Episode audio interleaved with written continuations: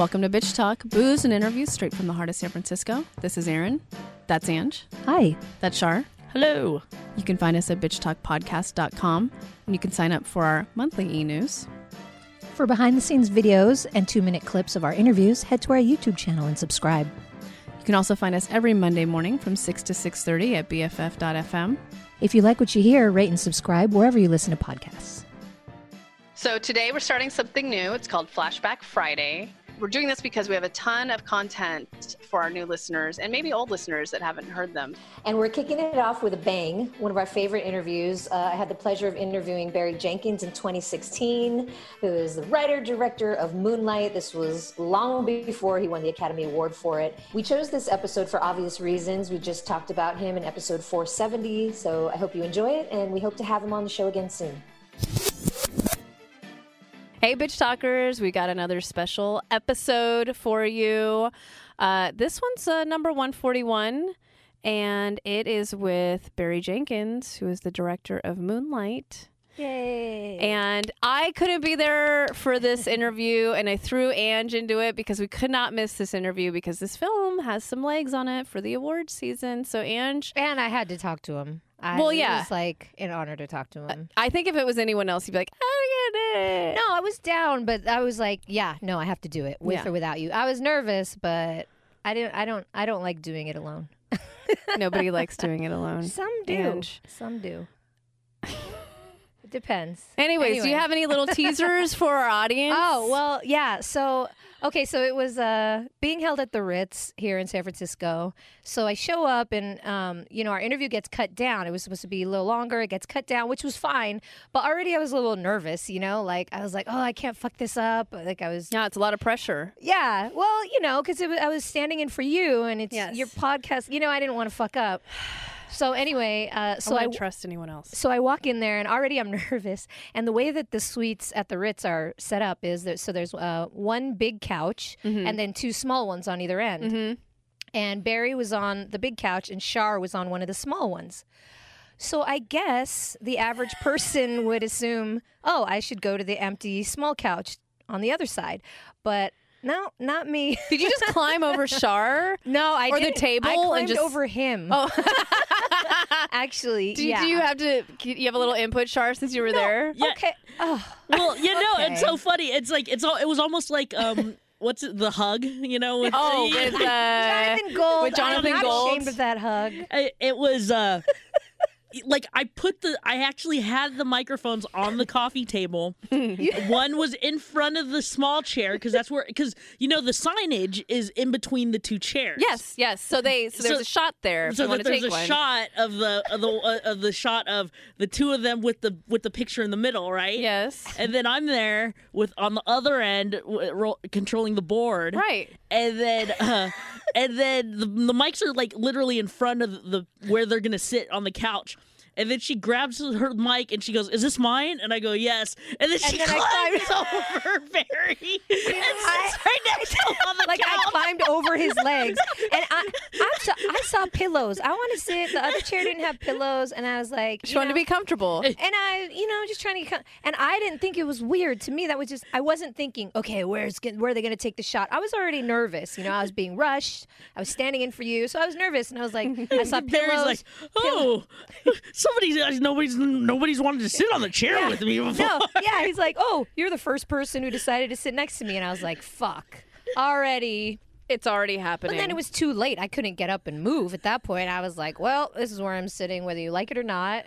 And so that was awesome. But it was very, it was very Angela. What the fuck? Well, the best is that, this is my day job, but I don't handle this client. And so my colleague, Marilyn, who I love, shout out to Marilyn Ortiz holding it down at Allied, was texting me about Ange because I'm like, hey, how's it going? Oh, and so she texted me a picture first of you sitting there on the couch. And she's like, yeah. She gave me the whole blow-by-blow, so I thought it was hilarious. Yeah, so at the end, it was happening. No, Shar. So when the interview was over, I texted Lim and I was like, all right, I think it went all right. It's all good.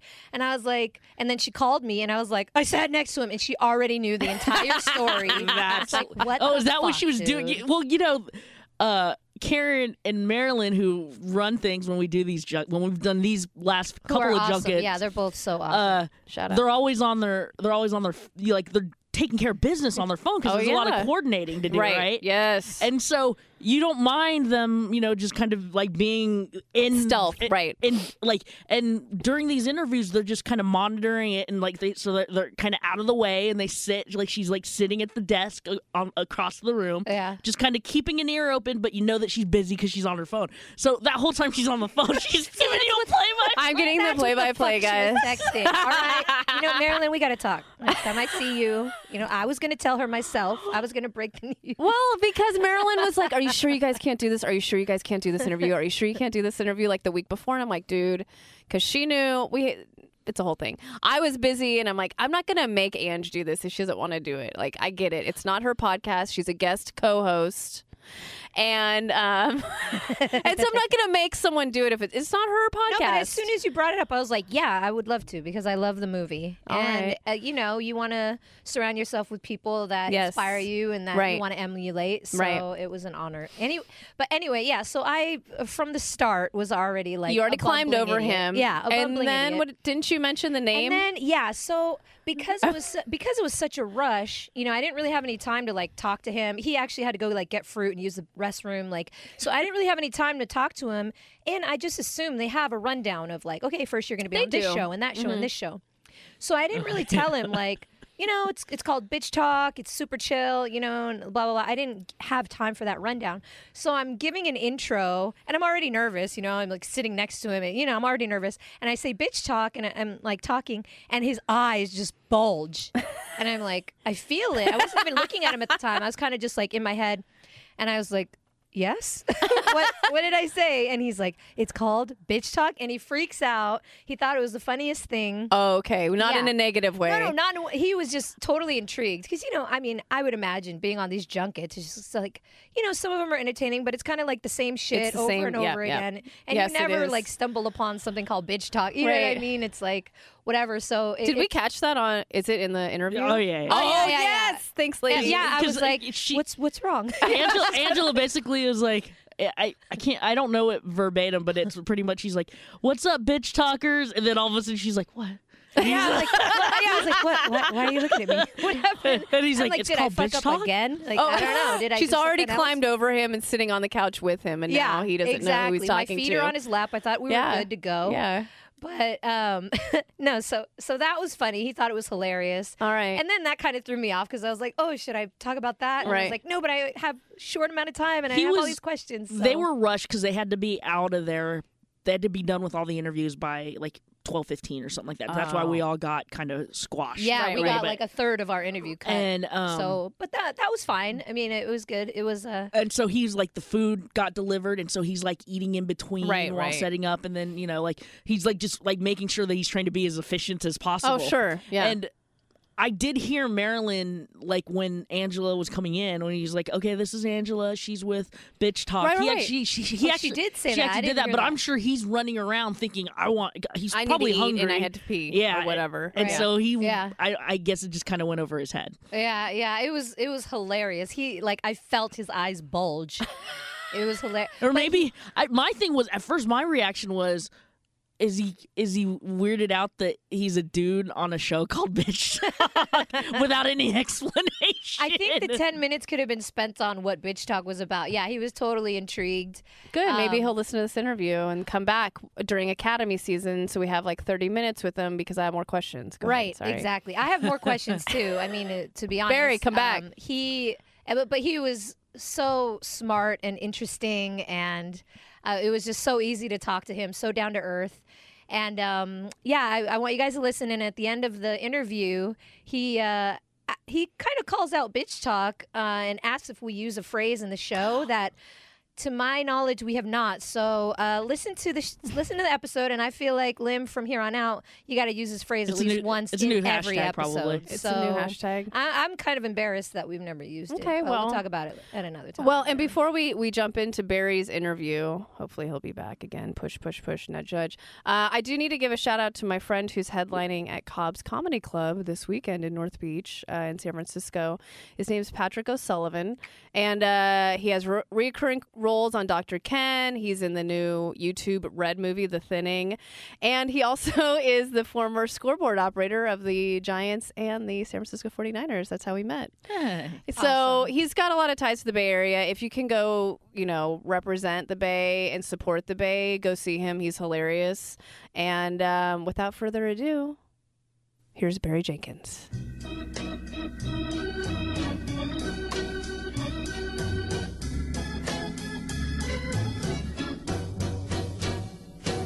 Hey, Bitch Talkers, this is Angela coming to you live from the Ritz-Carlton, and we have something really special for your ear holes today. We have Mr. Wait, we're on a show called Bitch Talk? Yes. Oh, I'm sorry. I didn't realize that. I didn't give you the precursor, yeah. Okay, cool. Is that why you looked at me that way? I was thinking, I do. Yeah. Yes, welcome. You as well. We are with Barry Jenkins, who is the writer and director of the upcoming film Moonlight. And first of all, I just have to thank you. This is a hauntingly beautiful film, and I'm still moved by it. I saw it a few weeks ago. So first of all, thank you. It is an incredible movie.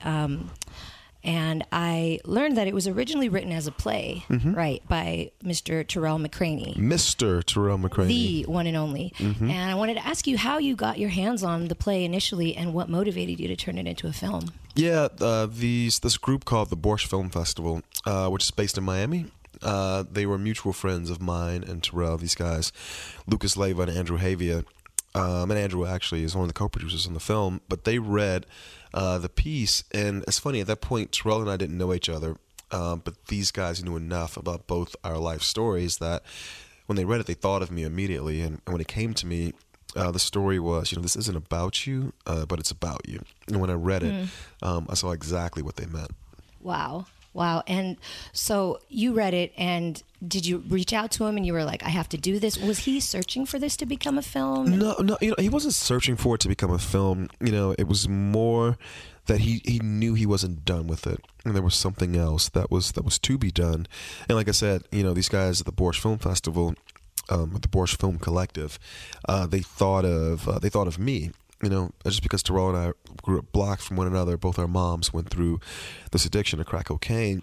And when I first read it, I honestly, I liked it. I thought there was something very potent about it, but it didn't register at first, you know? And so it sat with me for a few months, and then I came back to it. And at that point, it like really, really struck me.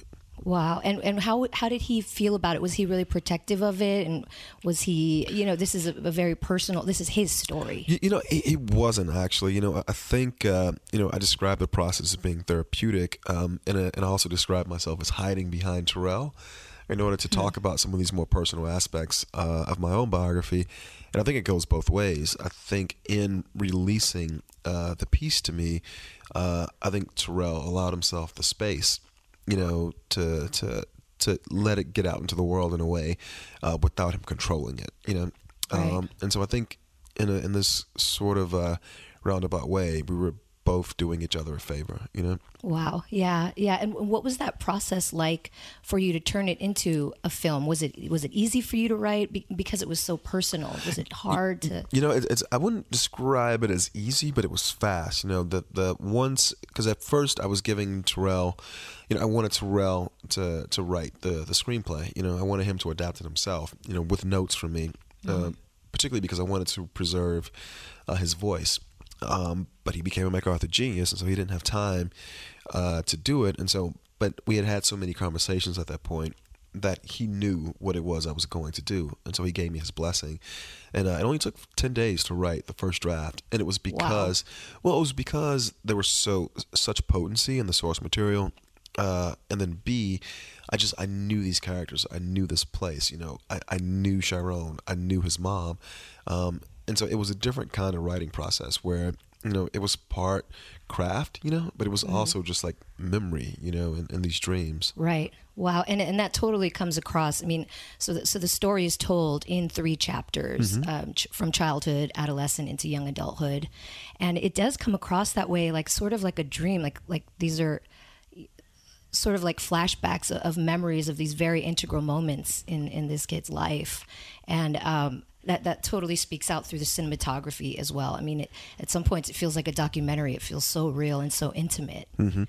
And then at some points it doesn't, you know, and our whole idea was to give ourselves the latitude to decide when it needs to feel that way, when it needs to have this extreme fidelity to reality, you know, right? And when it also needed to be not necessarily heightened, but when the character is going to dictate based on how he's feeling, you know, when we need to go out of reality, you know, and create the sort of visual imagery that communicates these things you can only communicate in cinema, you know? Right.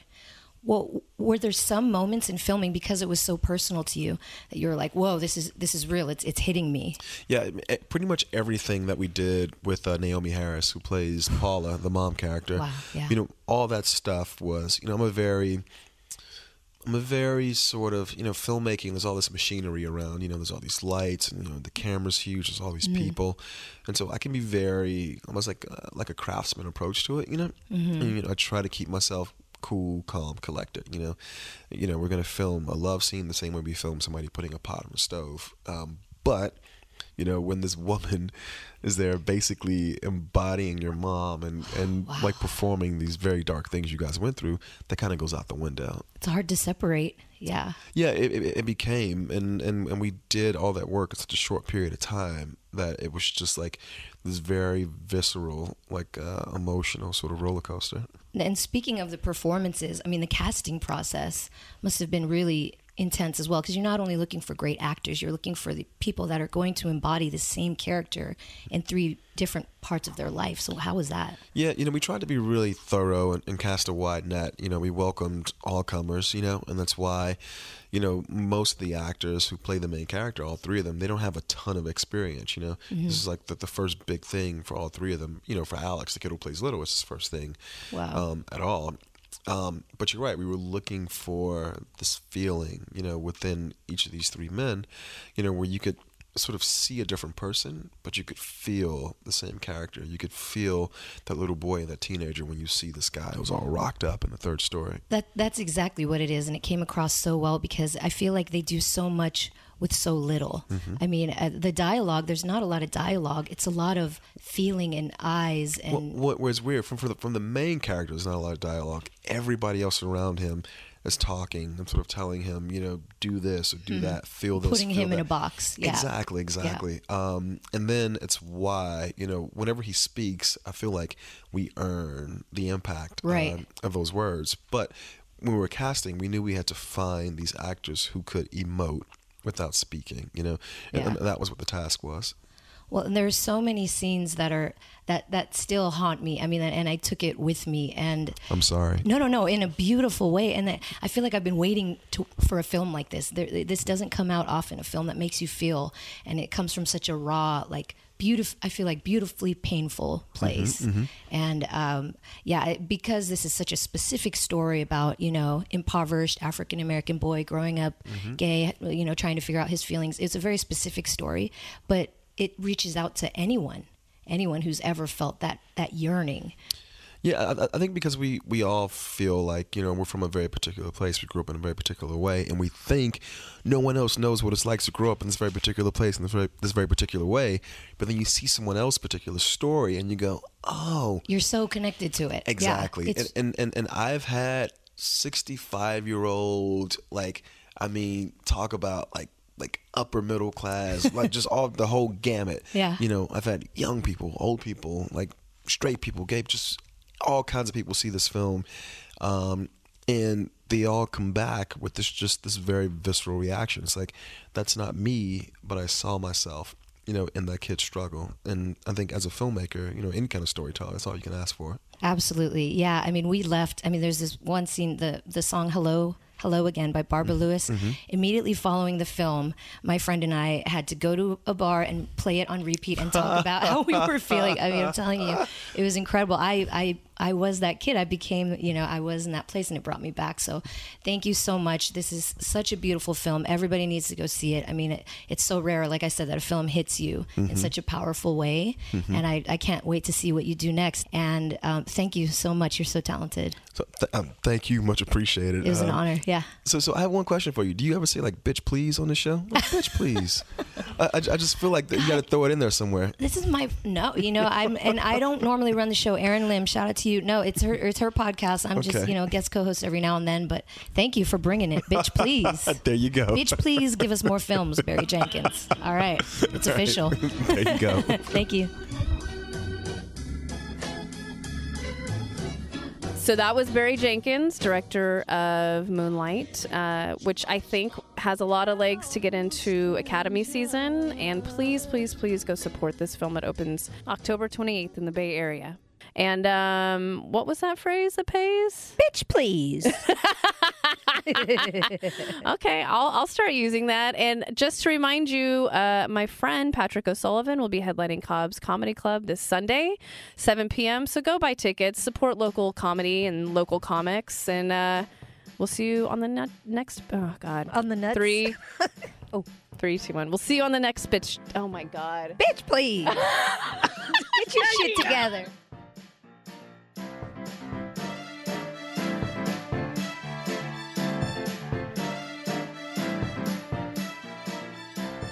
If you like what you hear, rate and subscribe wherever you listen to podcasts. For more information about us, you can head to bitchtalkpodcast.com. This podcast is created, hosted, and executive produced by Erin Lim. My co-host is Angela Tabora, a.k.a. Captain Party. The show's edited by producer Shar. We're powered by GoTo Productions.